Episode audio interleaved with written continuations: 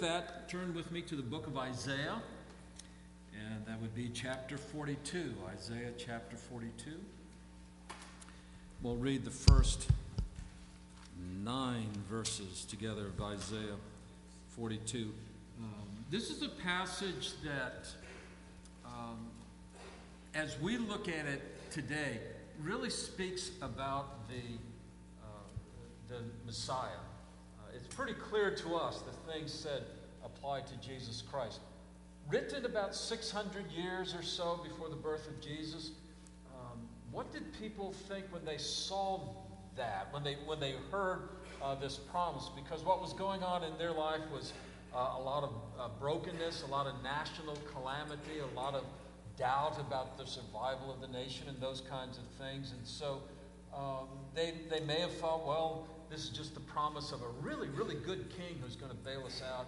Uh, some have even thought that they were, would have just thought about, uh, well, this is what the nation will look like, as sort of a, um, the personality of the nation of Israel. Uh, and that, that may have been, people may have looked at that. But what we do know is that from this side of Christmas, uh, the Messiah having come in the person of Jesus Christ, we look now and we see more clearly uh, things into which the angels long to look. And so um, we see the Messiah here revealed in the Old Testament. So with that, we start at verse 1, chapter 42, book of Isaiah. Behold, my servant whom I uphold, my chosen, in whom my soul delights. I have put my spirit upon him he will bring forth justice to the nations. He will not cry aloud or lift up his voice or make it heard in the street. A bruised reed he will not break, and a faintly burning wick he will not quench. He will faithfully bring forth justice. He will not grow faint or be discouraged till he has established justice in the earth, and the coastlands wait for his law. Thus God says God the Lord who created the heavens and stretched them out, who spread out the earth and what comes from it, who gives breath to the people on it and spirit to those who walk in it. I am the Lord. I've called you in righteousness. I will take you by the hand and keep you. I will give you as a covenant for the people, a light for the nations, to open the eyes that are blind to bring out the prisoners from the dungeon, from the prison, those who sit in darkness. I am the Lord, that is my name. My glory I give to no other, nor my praise to carved idols. Behold, the former things have come to pass, and new things I now declare. Before they spring forth, I tell you of them. Let us bow together in prayer.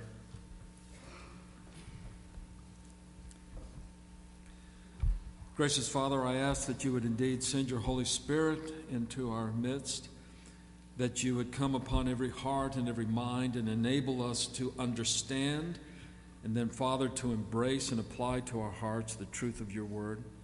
I pray that your Holy Spirit would open our eyes to those things that need to be yielded and surrendered to you.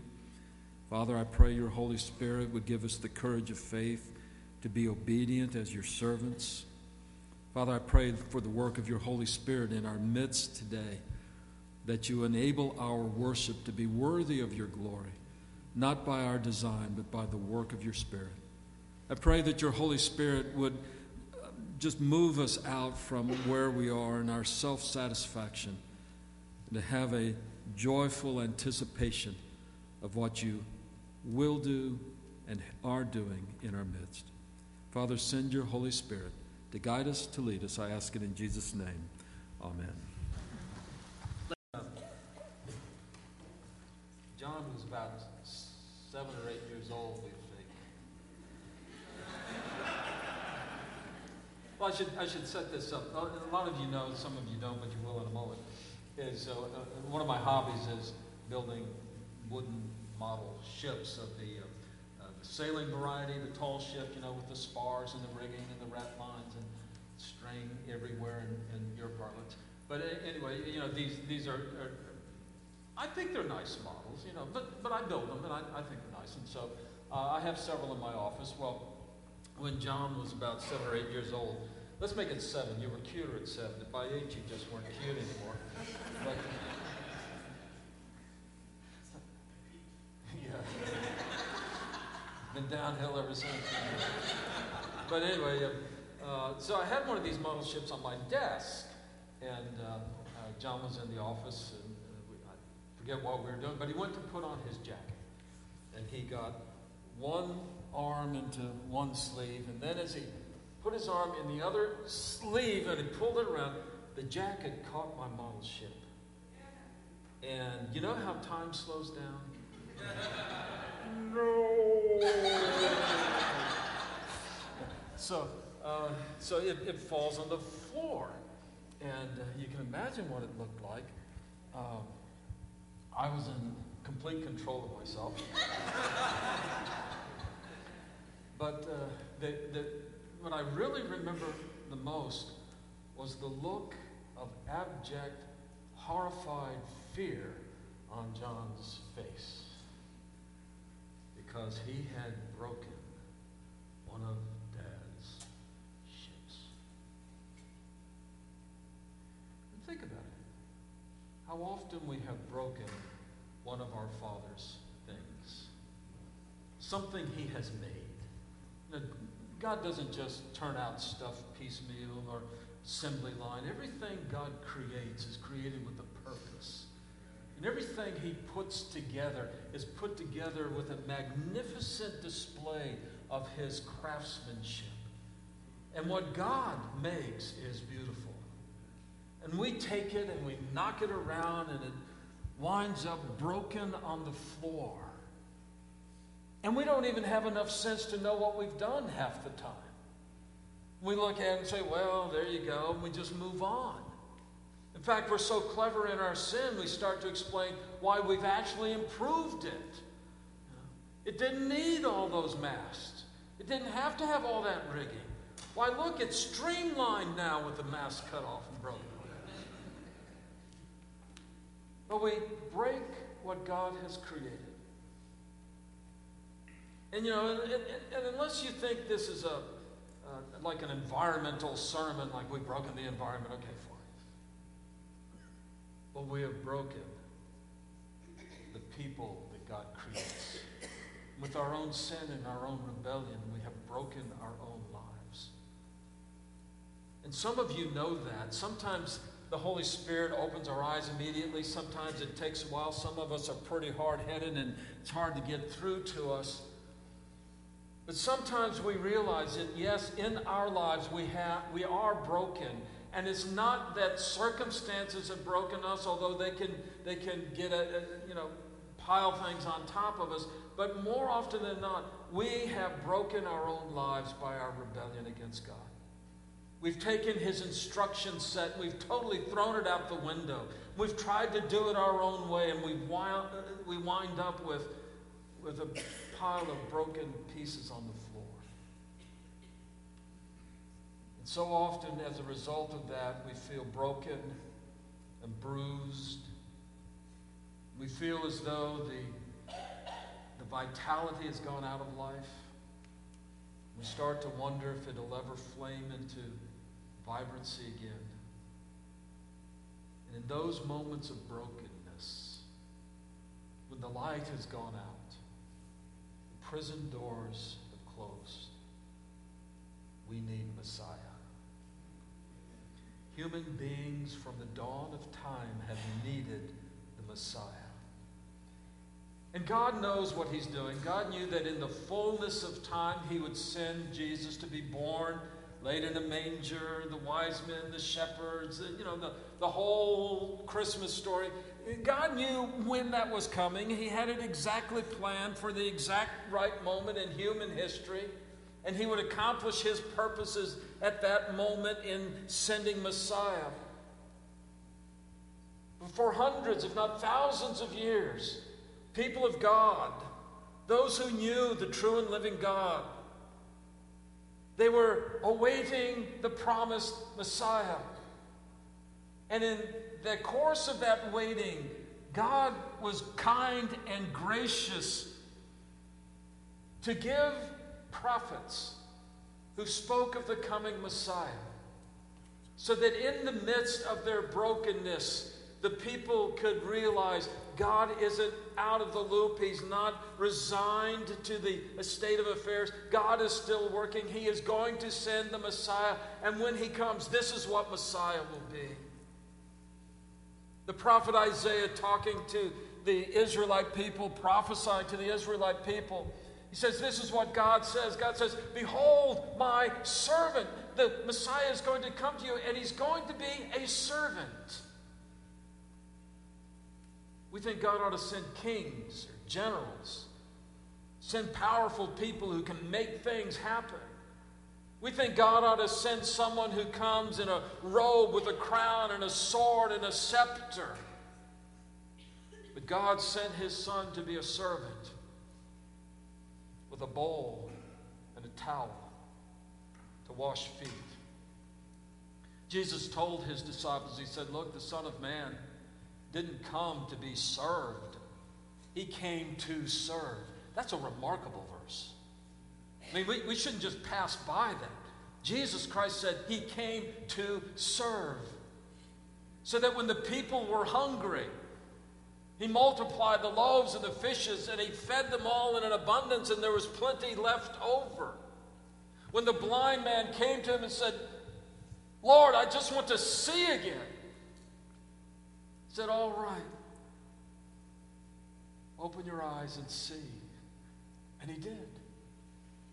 When the leper, outcast from his community, outcast and separated from his family, alienated from his society, when the leper came to Jesus with his skin, a declaration of his uncleanness. And he said, I want to be clean, I want to be whole. Scripture says Jesus healed all ten.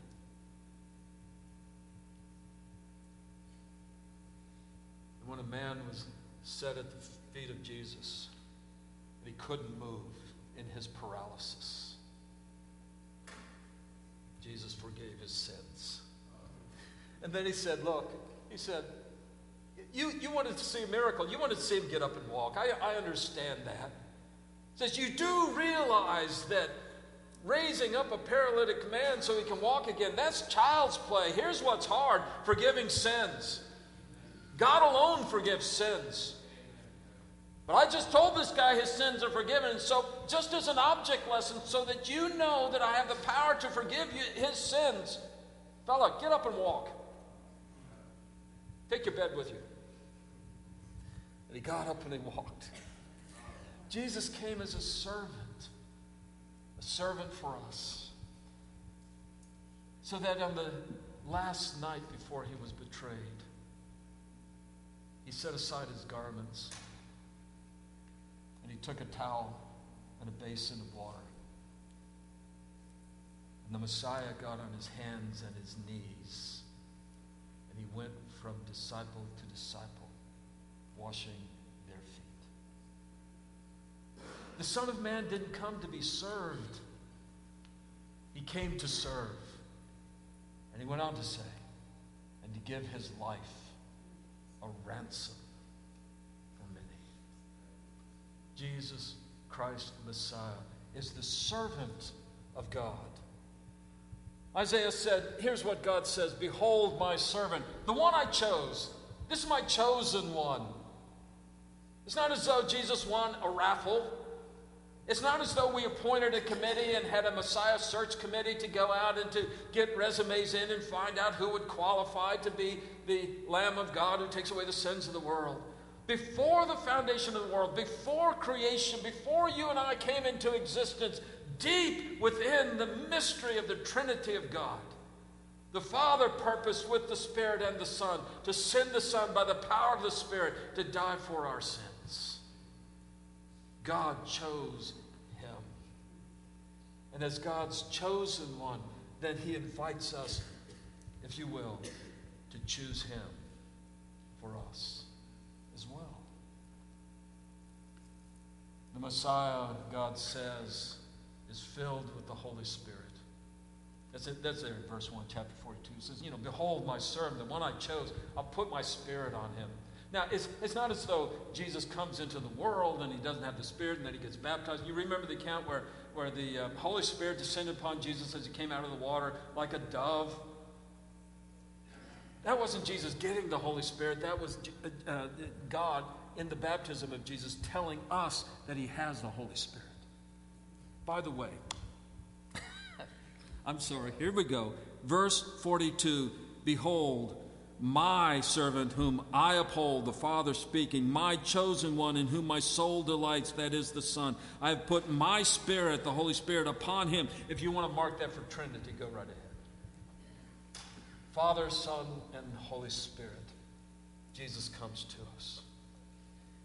And with our brokenness and with our woundedness, with, with the way in which we are um, just un, unable to face the, the things that beset us. And I'm not talking about, you know, the challenges of life. A lot of people can face challenges and bear up and all that. I'm talking about the real things that matter.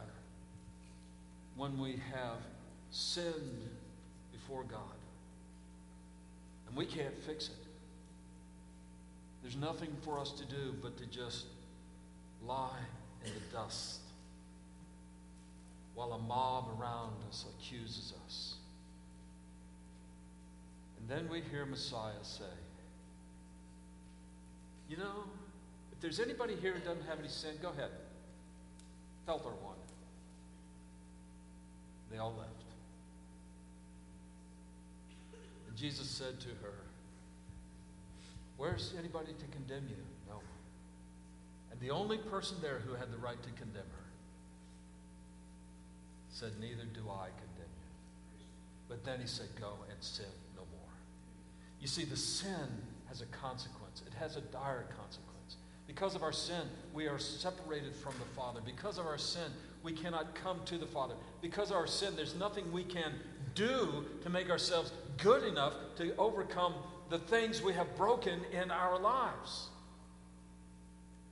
But God sent His Son to die in our place so that we might be redeemed. And the Messiah comes filled with the Holy Spirit. But we're, we're so broken and we are so weakened. You know, have you ever felt so broken that one little puff of air would just finish the job and snap you right off? Have you ever felt that way? And God said, a bruised reed, that is, you know, a reed Um, it's been bent over. It's not, it's not separated, but it's, it's bent over. It, it, it, it's bruised. Says he's not going to snap it off. This is how gentle Messiah is going to be. He's not, he's not interested in just letting you know how bad you've been, but he's interested in restoring you and saving you. And if you're a broken reed, He's not going to break you. If, if, if the fire has almost gone out and the only thing left is just the, the glorious glow of an ember, and there's just a hint of a fire, God said, My Messiah, He's not going to snuff you out. He says, If that's all you've got left, He's not going to, he's not going to snuff it out. In fact, if, if you really want to know what Jesus does, as He brings us a new life and a new fire. Sets us ablaze by the power of the Holy. The Messiah is so gentle that he doesn't snuff out an ember. Now, here in this passage, as you look at it, you may glance at it as we, as we think about it. But he says, look, when Messiah comes, he's not going to shout out in the streets. In other words, he's not going to be some bombastic preacher. I feel convicted right now. No, no, Pastor, you're not bombastic. Thank you, you. Okay. I forgot to get you the cue cards. I'm sorry. You see, he's not going to be one of these guys that just has to shout a lot and make a lot of noise. See, in our world today, volume has taken the place of reason. What people do is they just shout louder because they don't have anything really to say. The Messiah doesn't need to do that. Jesus knew how to stand up to the, to the religious leaders. He knew how to stand up to the Pharisees and to tell them to their face, you know, you, you, you've noticed, haven't you, that you're a hypocrite, you know, that kind of thing. But Jesus knew how to be gentle with those who were wounded and broken and almost gone. That's who we are. That's who we are. So Jesus went to the cross for us. The Messiah in, in this scripture, it's, well, uh, let me point it out to you because you won't take my word for it. In verse 6, it says, I'm the Lord, I've called you in righteousness. By the way, the word there, you, is singular. In English, we can't say plural you, singular you. It's all the same word, you. But in Hebrew, you can tell whether it's singular or plural. And this is singular. And so God says, I've called you, my Messiah, in righteousness. I will take you, my Messiah, by the hand and keep you. And I will give you as a covenant for the people. Jesus died on the cross. The blood that flowed from him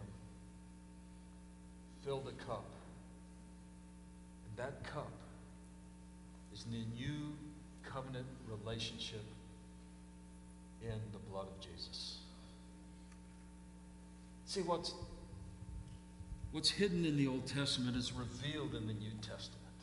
And so, what, what is there in the New Testament, uh, Old Testament comes alive in a whole new way when we see it through the fact, the historical fact of Jesus Christ and the cross. And so, this morning, if you if you've come to that place of brokenness in your life and you realize that your sin has left you in, in, little tiny pieces on the floor and you know you'll never put it back together, and what's going through your mind is a horror, a horror over your sin and a horror at the brokenness of your life, and a terror because you know that you deserve the wrath of God. I want you to behold the Messiah and see the promised Messiah who was so gentle and gracious and kind and merciful that he went to a cruel cross and there died in your place and mine so that our sins could be taken away.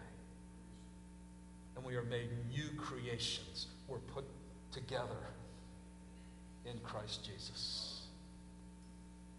That's, that's where we are. Well, let me finish the story. John looks at me. You know, there's the model ship. that's on the floor, and it's, it's not it's not as bad as I'm making it sound. I mean, but you know, an, an eight-year-old looks at that and says, "There's no way, first, that I can ever put this back together, and secondly, there's no way I'm going to live long enough to get out this door."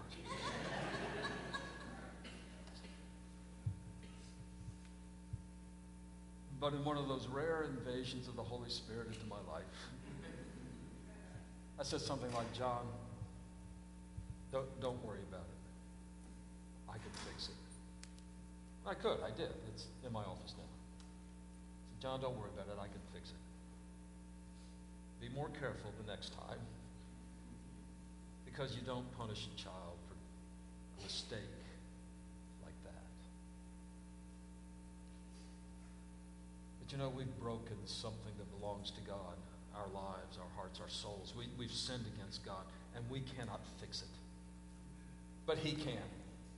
And He does in Christ Jesus, whose body was broken on the cross for us, and whose blood was shed to fill up a cup that is the new covenant in His blood, in new relationship with the Father through the Son, by the power of the Holy Spirit, through the blood of Jesus Christ. And so when we come to this table, we're celebrating God sending Messiah for us to lift us up out of the prison and out of the darkness and into the light and into the freedom of the Spirit. And so, in a few moments as we come to the table, I would just invite you, first with thanksgiving and praise, giving all honor and glory to God, and then also coming with devotion and commitment that God's Holy Spirit would lead us every day to walk in the footsteps of Christ, to walk with Messiah, whom God promised so many years ago. Let's bow in prayer. And Father, how thankful we are that the brokenness of our lives has been put together in Christ. that the sin of our hearts has been taken away and removed from us as far as the east is from the west, and that it is no more. Father, how thankful we are that you loved us so much, you sent your Son.